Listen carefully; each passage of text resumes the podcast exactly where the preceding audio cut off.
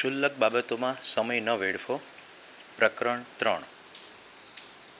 ઉમદા અને શાંત સ્વસ્થ વ્યક્તિઓ ઉત્તમ પરિણામો મેળવી શકતા નથી, એવો તમારો ખ્યાલ છોડી દો.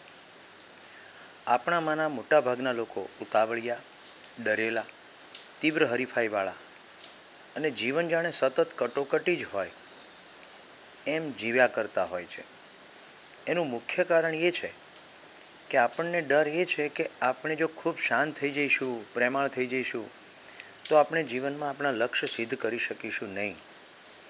આપણે ઉદાસીન અને આળસુ બની જઈશું. પરંતુ તમે જ્યારે જાણશો કે ખરેખર તો આનાથી ઉલટું છે, ત્યારે તમે આવી તમારી બીક છોડી દેશો. બીકવાળા, ચિંતાવાળા, અતિ આવેશવાળા વિચારો આપણી ખૂબ જ શક્તિ લઈ લે છે. અને આપણી સર્જનાત્મકતા ઓછી કરે છે. આપણી આગળ વધવાની ધગશ પણ ઓછી કરી નાખે છે. જ્યારે તમે ડરેલા અને આવ્યાસમાં હો છો, ત્યારે તમે માનસિક રીતે લકવો લાગી ગયો હોય એવી સ્થિતિમાં આવી જાઓ છો. તમારામાં પડેલી અદ્ભુત સંભાવનાઓને ઓછી કરી નાખો છો. તમારા જીવનનો આનંદ ઓછો થઈ જાય છે. તમને જે થોડી ઘણી સફળતા મળે છે, એ બીકના કારણે મળતી નથી હોતી. પરંતુ બીક હોવા છતાં પણ મળી જાય છે. સુરેશ પટેલ તરફથી કોમેન્ટ્સ કોઈએ પણ જીવનમાં આગળ વધવું હોય, તો એણે રોજબરોજ અસંખ્ય નિર્ણયો લેવા પડતા હોય છે.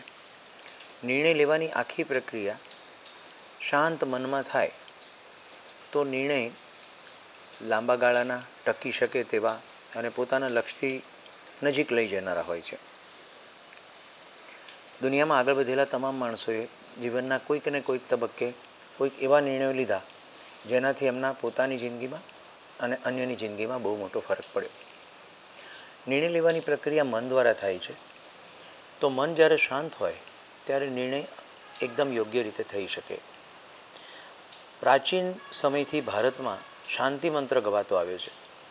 લગભગ દરેક પ્રાર્થનાના શરૂઆતમાં કે અંતમાં ઓમ શાંતિ શાંતિ શાંતિ કહેવામાં આવે છે. તો મનની શાંત અવસ્થામાં આપણી આસપાસ જે કંઈ વ્યક્તિઓ, સ્થિતિઓ, પરિસ્થિતિઓ જેવા છે તેવા દેખાય છે અને એને કારણે એમાંથી કયો માર્ગ કાઢવો એનો નિર્ણય આપણે સરસ રીતે લઈ શકીએ છીએ. એટલે મનનું શાંત હોવું એ ખૂબ જ અનિવાર્ય બાબત છે.